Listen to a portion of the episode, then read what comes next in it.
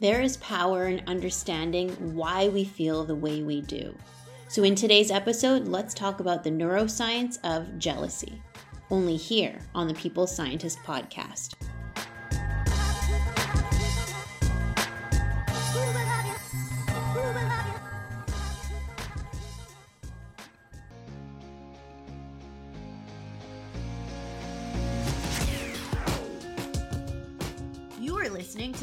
Scientist, the podcast dedicated to helping us optimize our health with the latest scientific findings on neuroscience, physiology, and nutrition.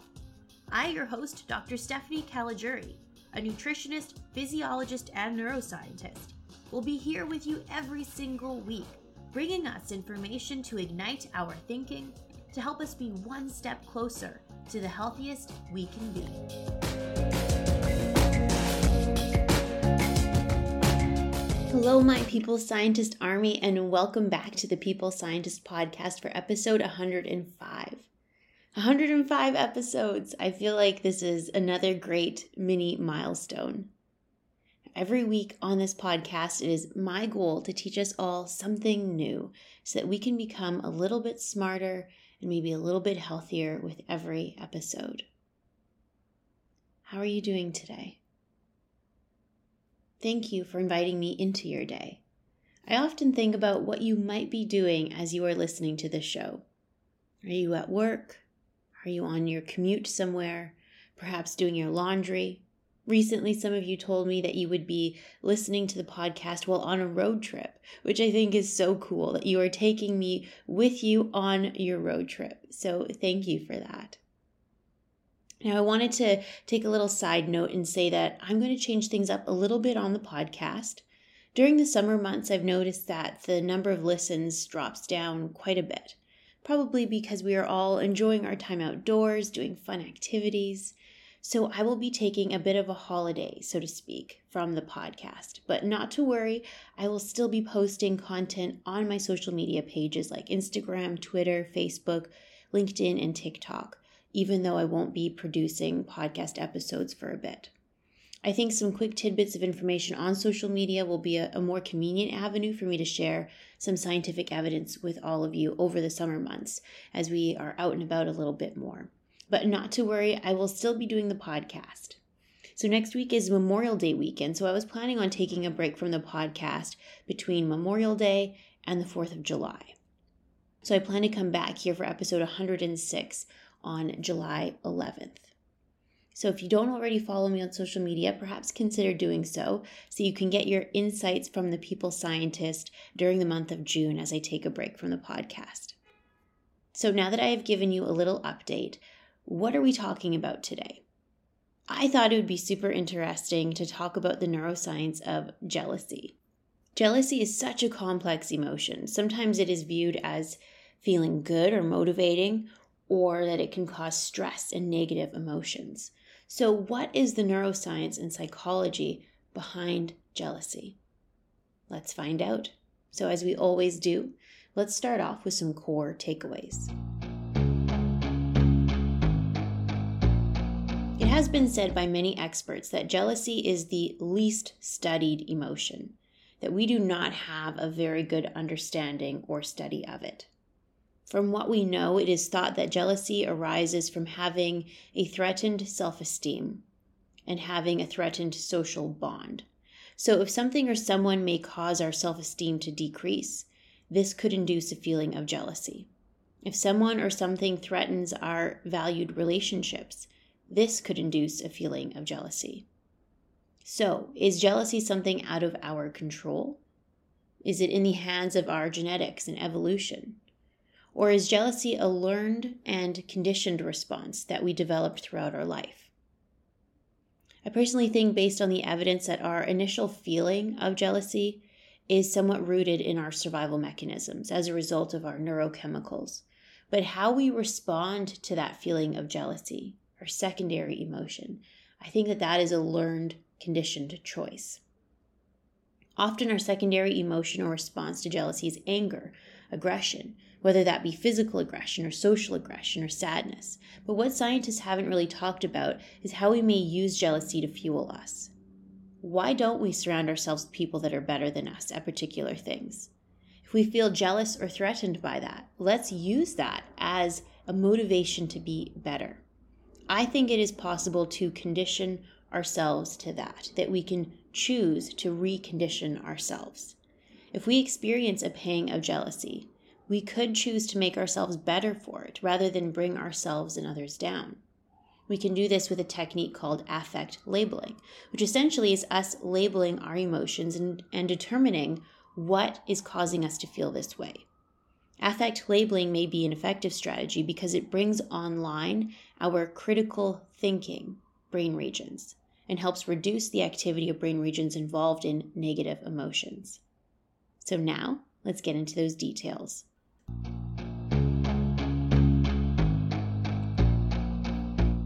Our emotions are thought to exist because they serve some adaptive or survival purpose.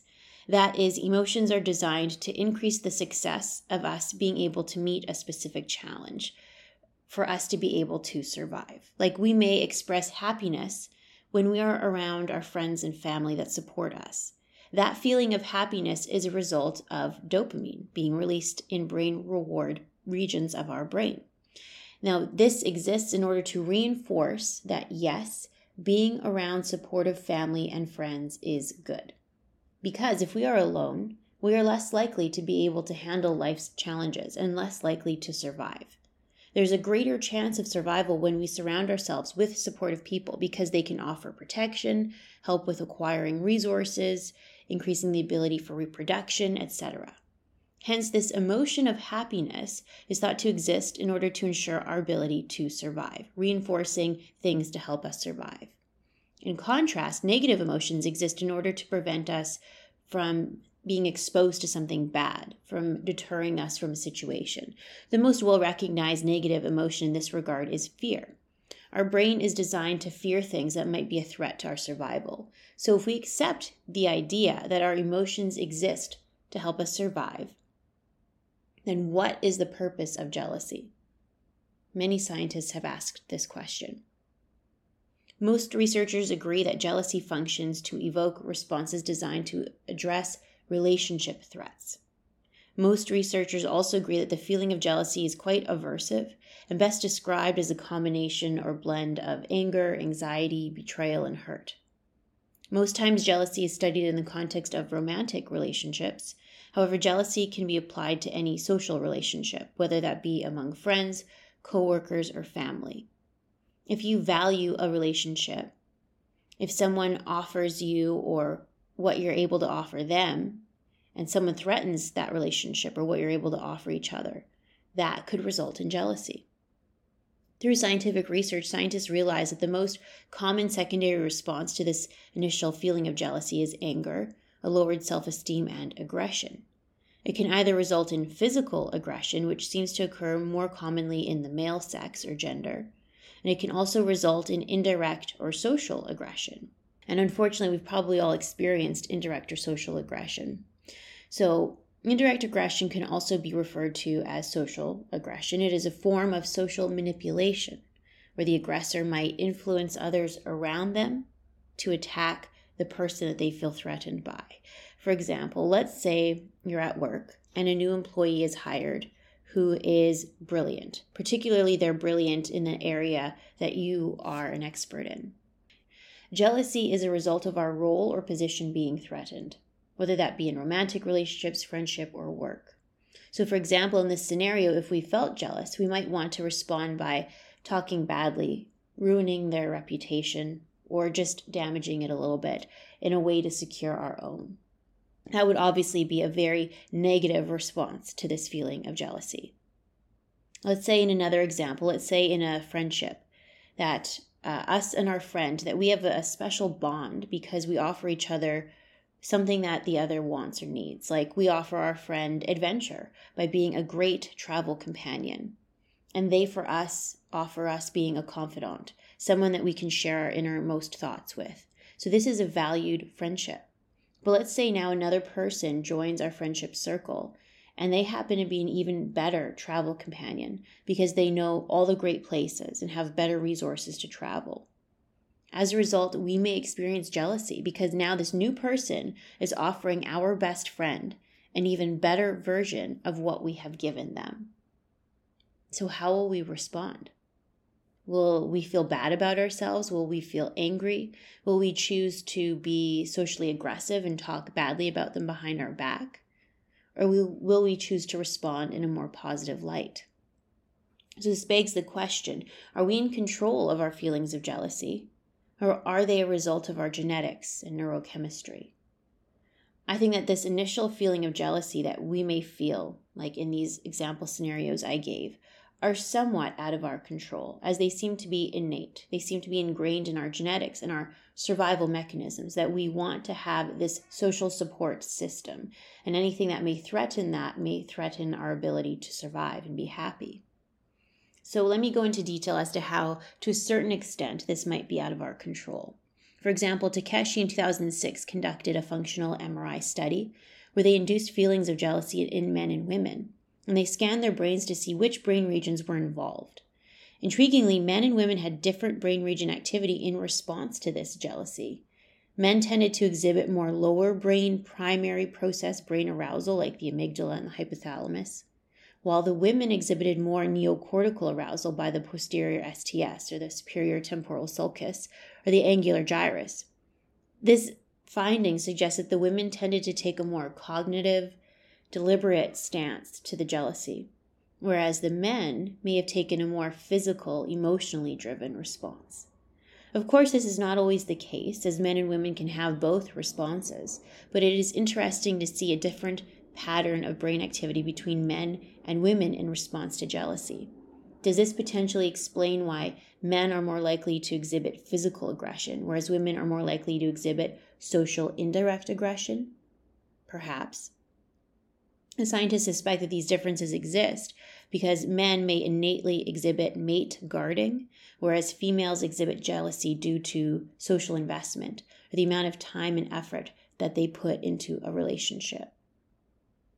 We also have an understanding in the neuroscience of jealousy based on, sadly, patients who have had brain injuries. For example, Richardson in 1991 described morbid jealousies from right hemisphere brain damage.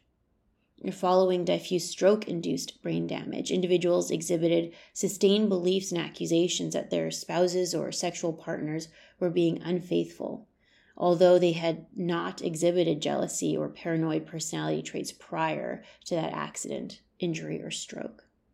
So, with studies such as this, we have an understanding that our brain, whether we are male or female, or our genetics, it could potentially determine our feelings of jealousy. And even though I think that this is true, that our feelings of jealousy are somewhat out of our control, that they are innate survival mechanisms, that how often we may feel jealous can be up to us. For example, Arnocky published an interesting study in 2012 in the journal Personal Relationships. The scientists had surveyed 528 women in romantic relationships. The scientists asked the women how often they compare themselves and their attractiveness to others their emotions in their relationships, their feelings of jealousy, their aggression toward their partner, etc. The scientists learned that the more the women compared themselves to other women, the more social aggression they showed toward their partner and others. So, simply put, if we feel jealous often, perhaps we can consider how often we compare ourselves to others and realize that this comparison is fueling our jealousy and aggression.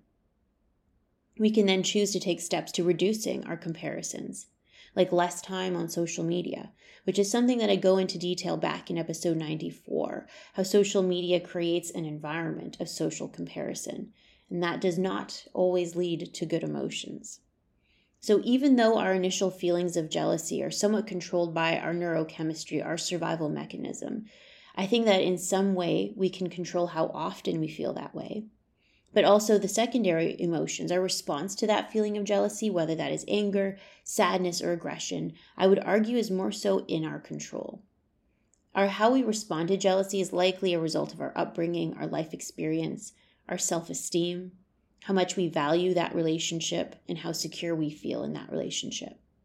But I think that we can condition ourselves to respond positively to that feeling of jealousy.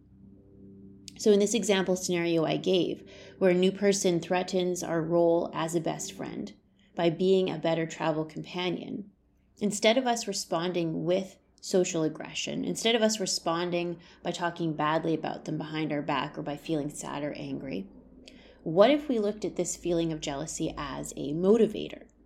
What if we decided that having two great friends was better than one?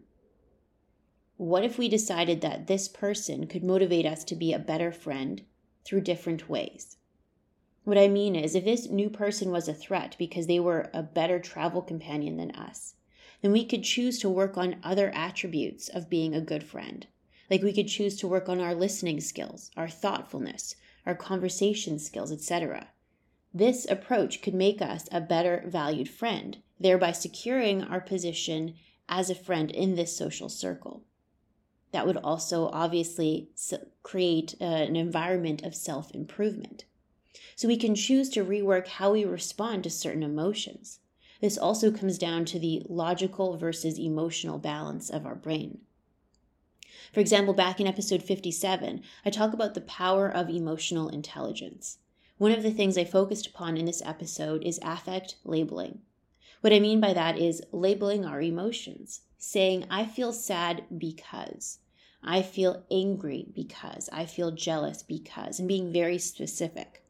This is a powerful skill or exercise as it turns on the logical, critical thinking part of our brain, which just so happens to inhibit the emotional part of our brain. And I go into the details of this in episode 57 how there was a meta analysis that pooled together hundreds of clinical trials where they imaged the brains of individuals while they felt a certain emotion like fear or happiness. And the scientists asked the participants to do affect labeling, to label their emotions and to describe specifically why they think they felt this way. The scientists realized that the logical part of our brain, like the prefrontal cortex, is often in a tug of war with the emotional part of our brain, like the amygdala. Being more logical can help us cope with our emotions making our emotions less salient, less powerful. But interestingly, they noted that this happened to be specific to negative emotions like fear and anger and sadness. However, if we label our positive emotions, like I feel happy because, it actually tends to do the opposite and enhance those positive emotions. Like the concept of gratitude, making us stop and think about what makes us happy can make us happier. But if we stop and think about why we might feel sad, that could make us feel less sad. So it's a win win situation. So, the reason I bring up affect labeling from episode 57 is because this technique may help us cope with our feelings of jealousy. If we stop and ask ourselves, Do I feel jealous? And what is making me feel jealous? Why do I feel jealous? Then, if we can stop and think how we can act in this scenario for the best outcome, so, for example, instead of talking badly about this person behind our back because they're a threat to us, let's embrace what they bring to the group and make ourselves better in other facets of our life. When I was reading about the neuroscience of jealousy, scientists have put a lot of emphasis on jealousy resulting in negative behaviors like aggression. But rather than focus upon that aspect of jealousy, I really would like to focus on the potential upside. Can we look at it as a way to be better? For example, have you heard of this saying, you never want to be the smartest person in the room? Because if you are the smartest person in the room all the time, who is challenging you? Who is your role model? Who is your goal? Who are you going to learn from? Who is pushing you to be better? So if we come across someone that we perceive as better than us in some form, jealousy as an innate response may occur. But what we choose to do with that emotion, I think, to a certain extent, is our choice. So let's use affect labeling. Let's be logical and let's respond by saying, I can be better because this person is motivating me to do so. So that is a wrap, my people's scientist army, army, the neuroscience of jealousy. Jealousy is the least studied and understood human emotion. It is intrinsically linked to social bonding and the value that social bonds offer, and how another person might threaten that valued relationship. The female versus male brain seems to respond differently to feelings of jealousy. Scientists believe this is due through evolution, that men may respond with aggression to protect mate pairing, and women may respond through more cognitive processes because of the social investment they have put into a relationship. Although this is very likely true for many, there is likely to be overlap for these emotions and feelings across men and women to display both.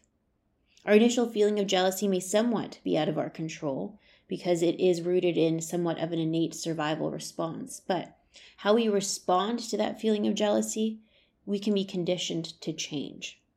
One strategy to gain control of how we respond to this emotion of jealousy is called affect labeling, where we stop and try to label our emotion and ask ourselves why we feel this way. If we can understand why we feel this way, it can help us to respond to the situation more positively. Like in the example scenario I gave, we felt jealous because this new person was better at the attribute that we offered our best friend by being a better travel companion. If we were able to pinpoint that as the cause of our emotion, of our feeling of jealousy, then we could either decide to embrace that and have another great travel companion friend because we love to travel, or we can choose to try to improve in other sp- aspects that we bring to the friendship, securing our position as a friend in that circle and we can choose to be a better person as a result. So I hope that this episode was interesting for all of you. I know that it made me more cognizant of my emotions and how sometimes stopping and asking why we feel a certain way can help bring that logical thinking part of our brain online and can help us make better decisions. If you haven't already listened to episode 57, I encourage you to go back and give it a listen because it is a nice supplement to today's episode where I talk all about emotional intelligence. So, as I mentioned at the beginning of this episode, I'm going to take a bit of a break or holiday from making the podcast episodes. I do plan to come back with another episode on July 11th. In the meantime, please make sure to follow me on social media because throughout the month of June, even though I'm taking a break from the podcast, I will still be posting on my social media. I plan to post some of the favorite things or best pieces of scientific evidence that I've shared throughout the 105 episodes. So I hope that you all have a wonderful month of June, or whenever you are listening, I hope that you have a great rest of your day. And I look forward to meeting you all back here for another episode on July 11th. Bye for now. I am a scientist simply sharing scientific evidence. Some of the clinical interventions I discuss are not appropriate for everyone. Before making any changes to your diet or lifestyle, please do consult the advice of your physician or dietitian. My opinions expressed here do not necessarily reflect those of Mount Sinai Hospital and its affiliates.